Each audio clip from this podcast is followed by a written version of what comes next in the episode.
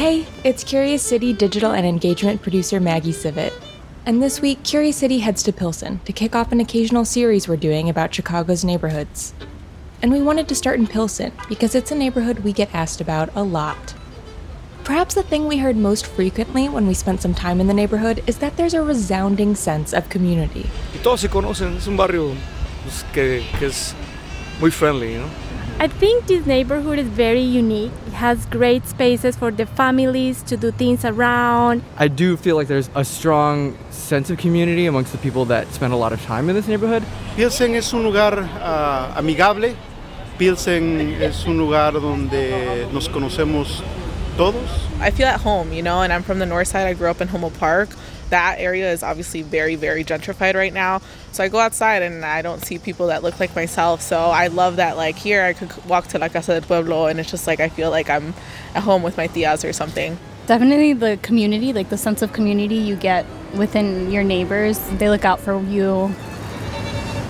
Pilsen is a community built through decades of social activism, civic engagement, artistic expression, and appreciation. The neighborhood was first settled by Irish and German immigrants, who were soon supplanted by a large influx of Czech immigrants. They gave the neighborhood its name. But it's known today for its Mexican and Mexican American population, who first began moving in during the 50s and 60s. Some who'd been displaced by the construction of expressways or by the creation of the UIC campus. It continued to be a port of entry for decades. And since then, many have fought to maintain the neighborhood's identity and culture, its community.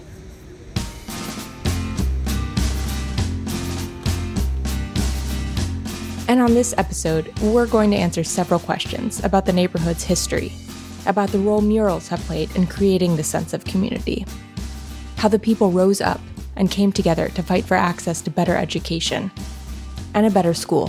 What really made me feel anger to get involved in the fight for Juarez was taking a look at what my son had to deal with. The small lunchroom, the holes in the walls of the gym, the free for all. Plus, how residents of Pilsen took a Chicago housing peculiarity and made it their own. That's coming up.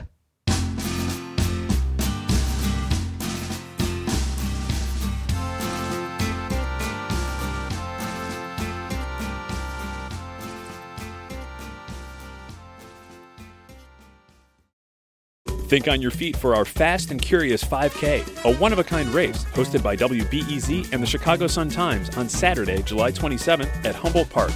More info and early bird registration at wbez.org/events. As you peer up and down 18th Street, there's all kinds of shops and businesses. You can walk down 18th Street and there's just so many different mom and pop shops. Those are the shops that have definitely stayed through the hard times. I love how you walk down and you get to see so much. Like Just going to the first shop that catches your eye. there's bookshops, there's coffee shops. Que tiene mucha historia, Pilsen. Mucha historia y cultura. yeah. I come here to practice, to practice only, uh, and buy some coffee. Yeah, so the Cafe Jumping Bean. So this is a concha and it actually has ice cream in it. Plasticina, a lot of locally owned taquerias and bars. I love the bars here. My favorite place is Simone's on Sundays nights, on karaoke nights. They have like Latin music to dance. I'm from Mexico City, so I like to dance a lot. And they have all kind of people, which I love. And the architecture, like I love just looking up and looking at how the different the buildings are and how they've changed over time. There's always, always, always something to do. I enjoy walking, and it's a very walkable neighborhood to explore. And there's also something else here in Pilsen that stands out in vibrant colors, oftentimes literally. Definitely walk around, see all the art, the murals.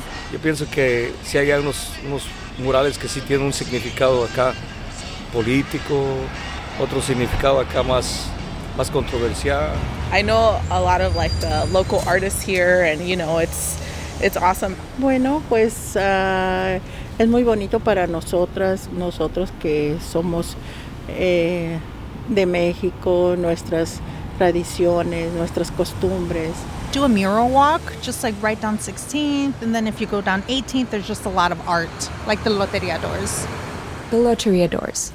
She's referring to a series of painted doors peppered around a stretch of 18th Street, a set of murals that caught one listener's eye. They wanted to know who painted these doors and where did the idea come from. Pilsen is known for its murals, and these Loteria doors are part of that tradition.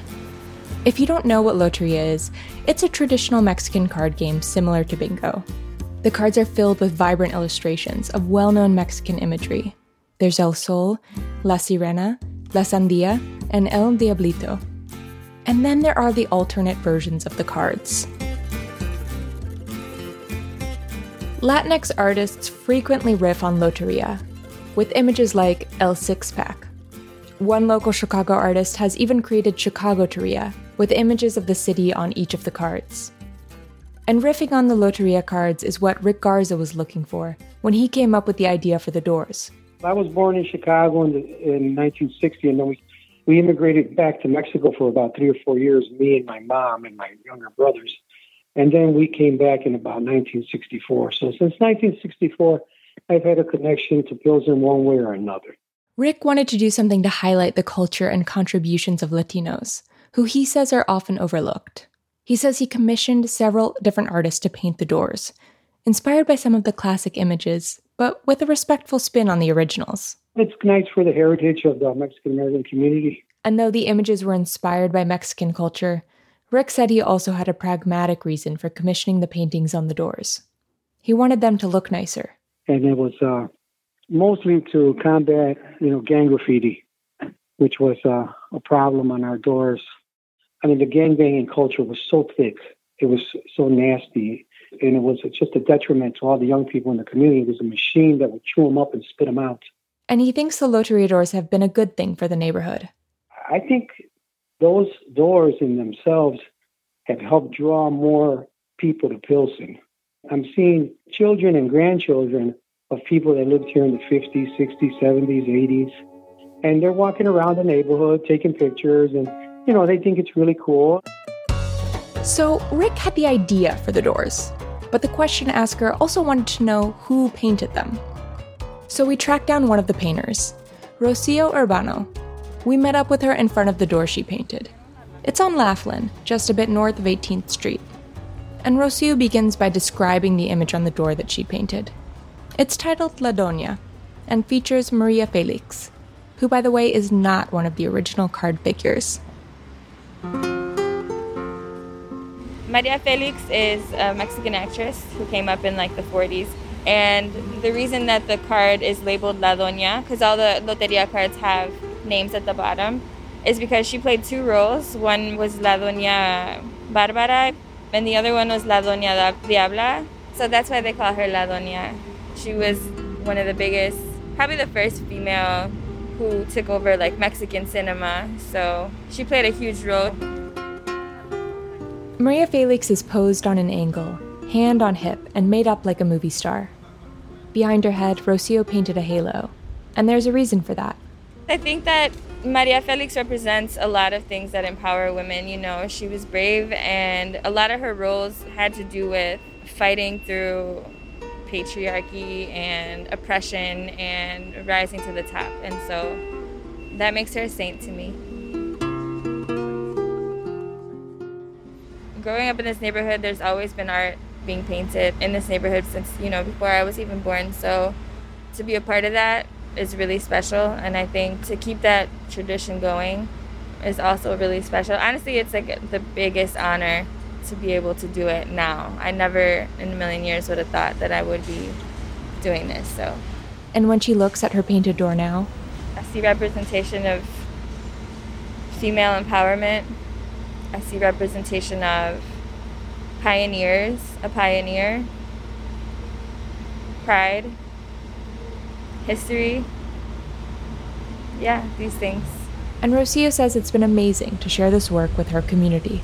When I'm painting in public, specifically, the conversations just with people that walk around the hood, like these doors specifically, we talk we talk to so many older people. Usually, it's younger people, But for um, La Doña en el Charro, it was like all of the older people came out and like were really excited and really happy to see something that they recognize from their era, you know. So I think yeah, when you're painting in a public space, the most special thing is what the public thinks about the work that you're doing and to just engage in conversation and hear other people's stories just from a painting. I think for me, what's influenced my work has always been community. So I've always worked with people. It's, it's rare that I work alone. I've always worked with youth or um, other groups of artists. And so for me, it's about community. But that Mexican American community that Rocio loves has been disappearing. As developers have come in and housing prices have skyrocketed, longtime families are leaving. In fact, the Lower West Side community area, which includes Pilsen, has lost nearly 40% of its Latino population in the past two decades. And some in the community have argued that murals like those on the Loteria doors, which add to Pilsen's vibrancy, are also contributing to gentrification in the neighborhood. They worry that by making these properties more desirable to outsiders, it's pushing up the price of homes and rent. Teresa Magaña is the executive director at Pilsen Arts and Community House. And she says that for artists like herself and Rocio, when you work in Pilsen, you have to be aware of the responsibility that comes with painting there in terms of like you know the gentrification part of it i i think that as artists we have to ask ourselves when we're doing artwork in a particular building how that contributes or not you know and really ask ourselves that question. Who's going to benefit from viewing the art that you're creating? Who's it really for? And she recognizes that. You know because we're, we're all trying to make a living as well creating our, our artwork. Still teresa's seen murals go up in pilsen on newer rehabbed buildings. Murals that seem to have been commissioned for the sole purpose of increasing rent and property values. But murals also go up on buildings with longtime residents of the community, and people who grew up in Pilsen and who are choosing or fighting to stay there. That's why I think it's kind of a fine line. Um, but I've also seen like really long time standing local mom and pop shop businesses here that, you know, embrace the artist community and ask them like, hey, you know, can you help you know, do this door? Have you, can you help do this small mural on the side of my wall? And she says murals are important for Pilsen's identity, for recording its history. I'm a, a little bit of the old school traditional belief, you know, the purpose of murals, telling a story, being a voice for a mass of people that maybe aren't being heard. So definitely the murals in Pilsen have, have served that from the first generation that started doing those here in the 70s they were all very politically driven and really telling a story of the, the culture and the community that was being built here. But she recognizes that recent murals like Rocio's are also important for telling Pilsen's story today. I think it's interesting because it definitely highlights the culture that's still here. And I think as Pilsen's changing all the time, it's still a reminder to any new residents that there is like this deep Latino culture, Mexican culture here mm-hmm. still. And Rocio, the artist we spoke with who painted one of the Loteria doors, agrees with that. But she doesn't necessarily see murals like the one she's done as something that is spurring gentrification. As a painter and a Latina who grew up in Pilsen, she thinks that's too dismissive of the artist. Generations of them now, and the work they've painted throughout the neighborhood. I know everyone wants to ask that question. The tradition of mural painting has been going on in Pilsen for the past, I don't know how many years, by the Latino community. And so to say that these murals are contributing to that, then you're saying that since the beginning of people painting in this neighborhood, they've been contributing to this, I think, inevitable situation. I mean, I'm all for the people who are helping defend the families from being pushed out of the neighborhood, but it's hard for me to agree that murals are contributing to that.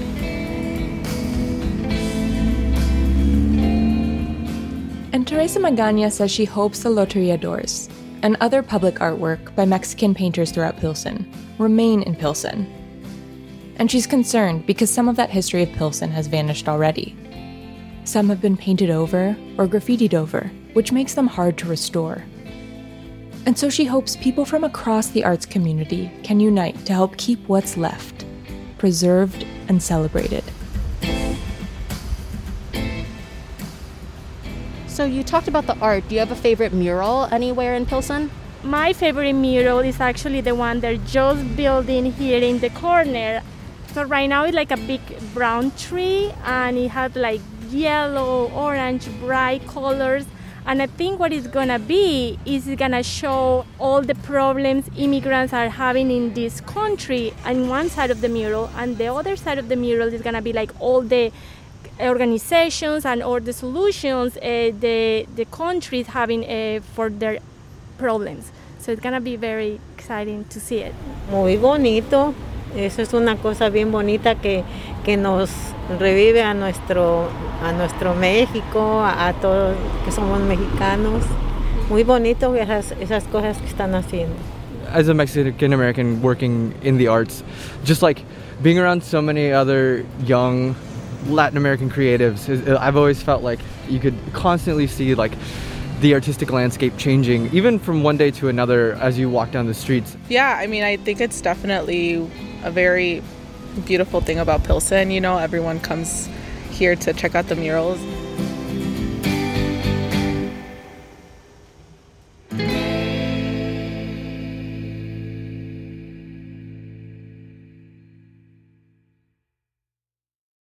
One of the first things the community did when Benito Juarez High School opened its doors in 1977 was to paint murals inside and outside of the building.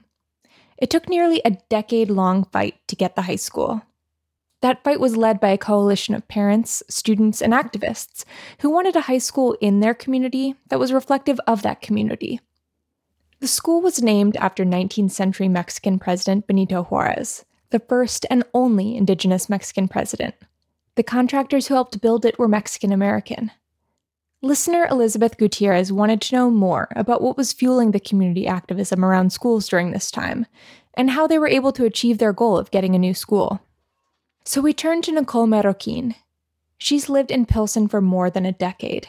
She's also chair of the Department of Art Education at the School of the Art Institute of Chicago, and she's written and studied this history of Juarez High School for her art and she says it's a complicated story. There's multiple events that led up to it. This is part of a much longer lineage, right, of student and community and parent organizing. Before Juarez opened, if you lived in Pilsen in the 1960s, you would have gone to Harrison, a public high school located two miles away from the center of Pilsen, in Chicago's South Lawndale neighborhood. South Lawndale was largely African American, and black students made up a majority of the student body at Harrison. Latinx students made up about a third. Harrison had a long history of overcrowding, forcing kids into makeshift, portable classrooms rather than allow them to attend nearby schools. There was racial conflict between the black and brown students at the school. Students at the school were frustrated by the chronic lack of resources, curricula that did not reflect their communities. And they knew that they deserved equal access.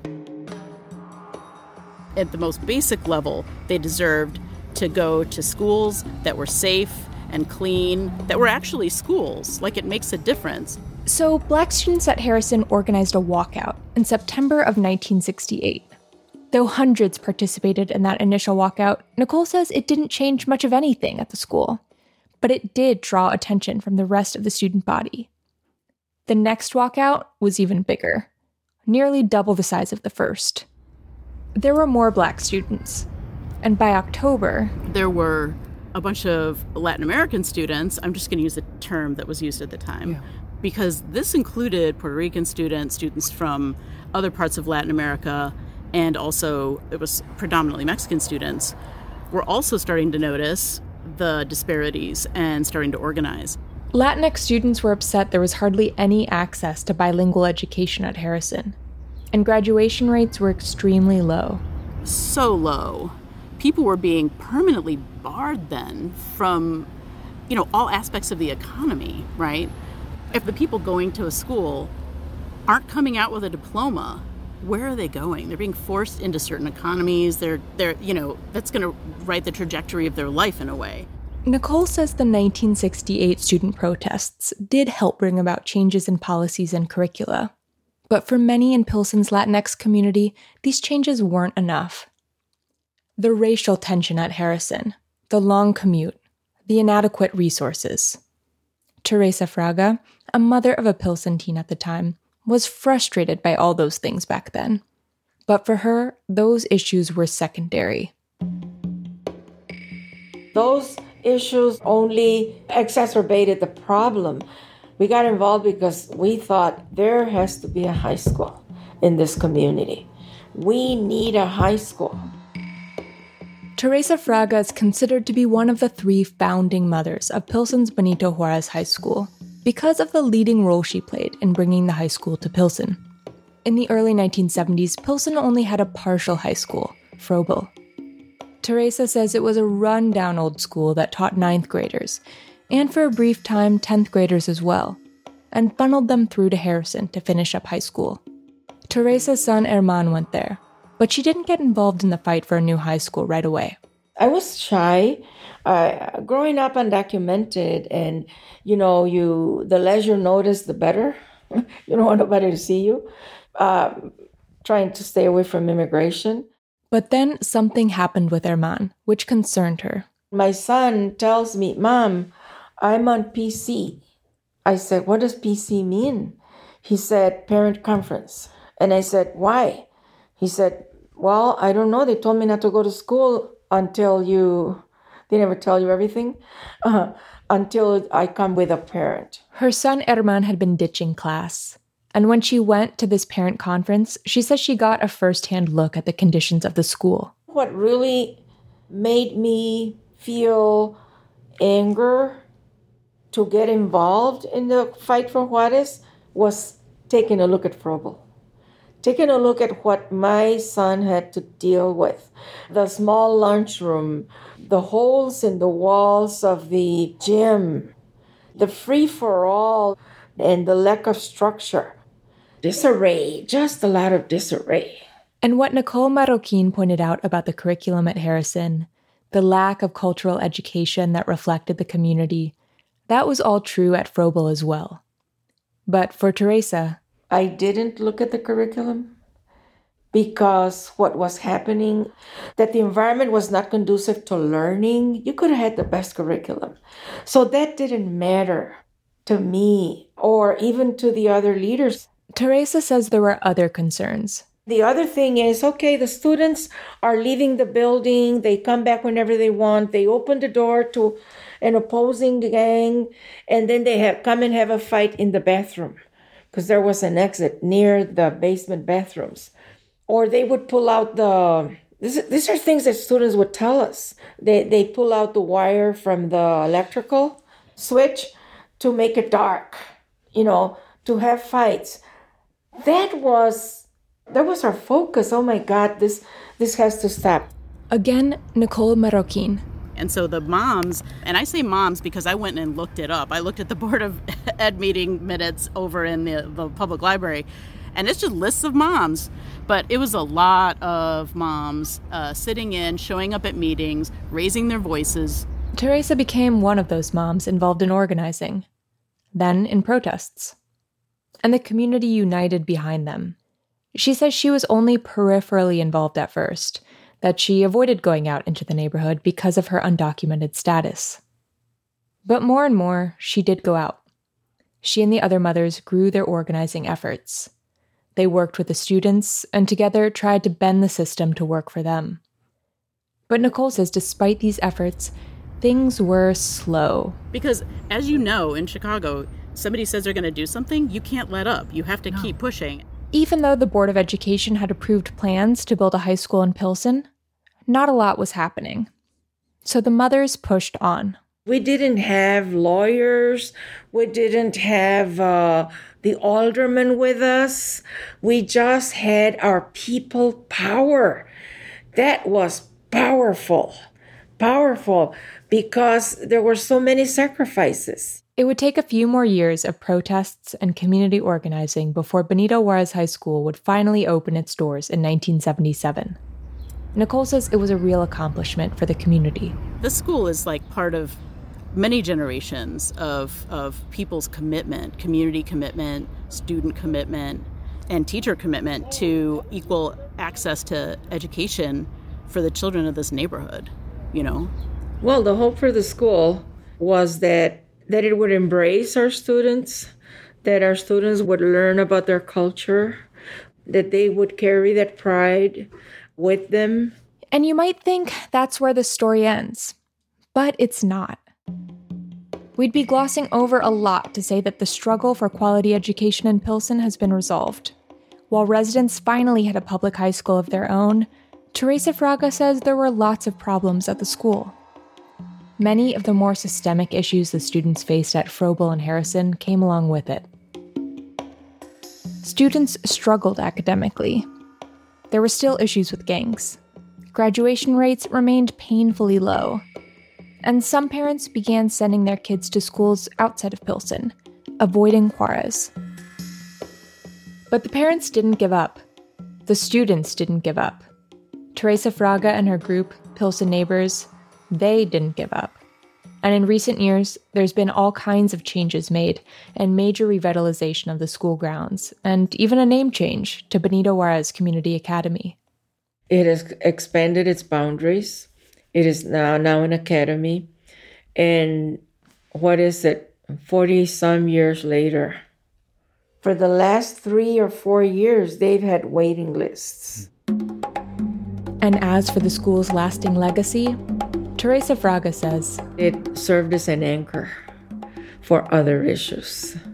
It served as an anchor to build a library, to build the Westside Technical Institute, to refurbish the parks, to build new schools. So it served as a way for people to stay in Pilsen. It's it's living up to what should have been from the beginning. Right now, it's the school to go to. We'll be right back.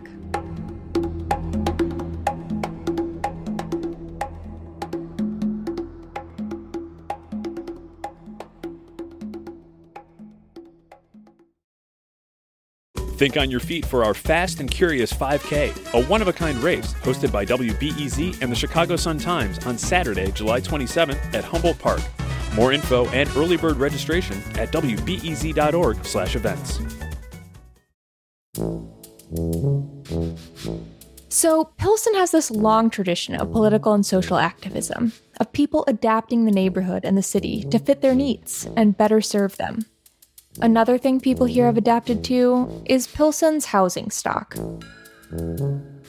See, lots of homes in Pilsen are sunken below the street and sidewalk level. So, to get into many first floor apartments, you go downstairs from the sidewalk. Families gather on sunken patios or sunken side lots to barbecue and hang out, 10 feet below the sidewalk level. But why does Pilsen have these sunken houses below the street level in the first place? We set out to find an answer, and we started by asking some residents to see if they might know. I don't. Sorry. I mean, I would never live in one. I feel like it'd just be too dark. Um, I really don't know. I know that there's like new laws recently about how close you can be to the sidewalk on these, like on any of the levels, but that doesn't have to do with the garden specifically. Maybe it's old, maybe it was built differently than the other houses that are around. Something about the water levels, or I don't know what was going on here, but.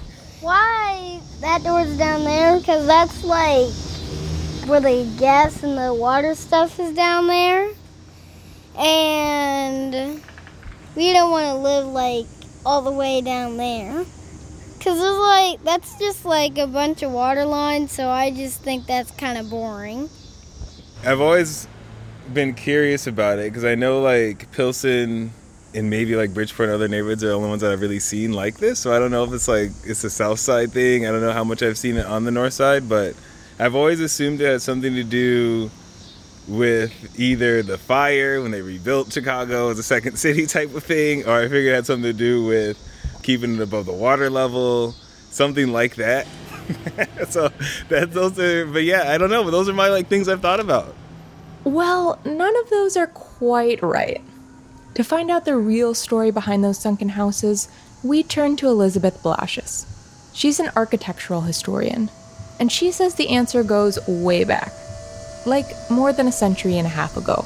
Chicago was growing rapidly in the mid 19th century. In the 1830s, Chicago had a population of uh, just about 300 people, and 20 years later, there were 30,000 people in Chicago. And additional people meant additional trash, it meant additional waste, and it also meant that density created a great situation for diseases like cholera and dysentery foundations had been built in a way that didn't allow for proper drainage. Chicago was very low and flat, and the soil was not really good at absorbing moisture, and we're also so close to the lake. We've got the river. So there was not a lot of natural drainage, and everything was mushy and goopy, and people were getting sick. So Chicagoans kind of went to the city and said, We really need to do something about this. So, in the late 1850s, Chicago began a very ambitious public works project to um, build a sewer system that would handle all of that muck. So, they brought in an engineer named Ellis Sylvester Chesbrough from Boston, and he designed a system to go underneath the streets. The streets had to be raised to accommodate all of those pipes in that system. So, the paving system would go over that sewer system. And that kind of caused all of the existing buildings to kind of be at a lower level than the new street level. So, to accommodate this new sewer system, streets were sometimes raised as much as 14 feet in places. That's how we got the appearance of sunken buildings. So, why don't we have sunken buildings all over the place, right? Like all those old, old buildings? Because innovation. So there are all these engineering and architectural feats, and a lot of architects in Chicago kind of got their start lifting big downtown buildings. Wait, what? Lifting buildings? Yep, but not like you and I when we're helping a friend move a couch. Nope, more like if you and I and a few other friends got a bunch of jacks and started jacking up a car, all in sync. Except it's a building. And so, in that case, you'd probably have to get some pretty smart folks to figure out how to do it. Like George Pullman from the Pullman Porter Car Company, John Van Osdel, and W.W. Boyington, which are pretty well known Chicago, early Chicago architecture names. So, moving and lifting buildings kind of became a, a sort of spectacle, particularly downtown. In 1861, the Tremont Hotel downtown was famously lifted while guests relaxed inside. Okay, so then with all those fancy jacks and famous architects, why are there still, to this day, so many homes in Pilsen still sunken below street level? Moving buildings was optional. The city didn't provide any subsidies for building owners to do it, so many just adapted their buildings, constructing bridges from the street to their front doors. And there's a number of ways that people are dealing with the sunken areas that were created between the street and the houses. Some are just used to store furniture or, in the olden days, coal. Some are used as outdoor areas and might have some concrete sculptures. And Pilsen is hardly the only place in Chicago where you can find these sunken homes. They're all over. There's a lot around Pilsen, Bridgeport, back of the yards, but then you also see them up north in Logan Square and in other neighborhoods too. So there you have it homes originally built at low levels, a sewer system that was built above them, and some folks who were able to raise up their homes to the new street level, and some who couldn't. Now, more than a century and a half later, we have the appearance of sunken homes throughout the city.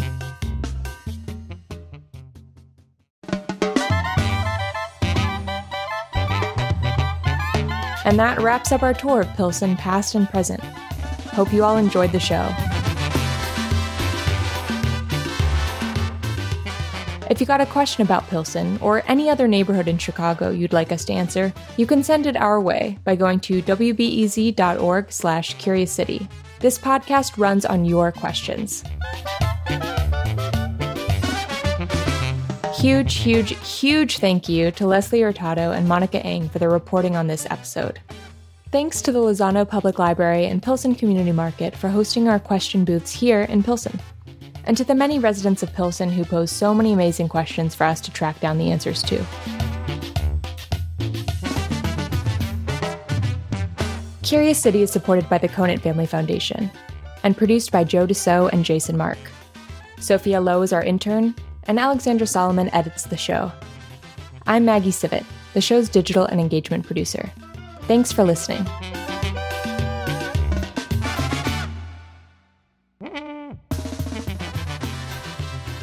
Awesome. Is there anything else you want to play? Oh, yeah, I can play mariachi. Yeah. You know. You're a mariachi band, right? Yeah.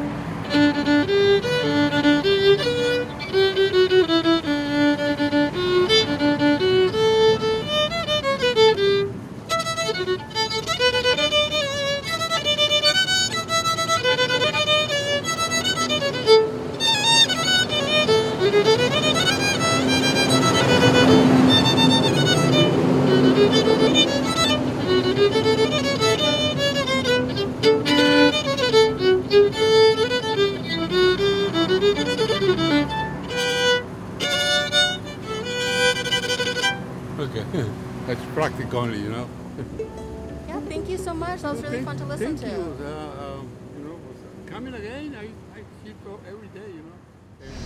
Do you have any idea why the houses are? We're from WBEZ. Okay, I figured it's WBZs. I want people to walk around with this like setup, but our college students, you know. Thanks for listening to the news live on WBEZ and NPR. The WBEZ stream sounds great in the kitchen on your smart speaker and anywhere on the WBEZ app. Listen every day.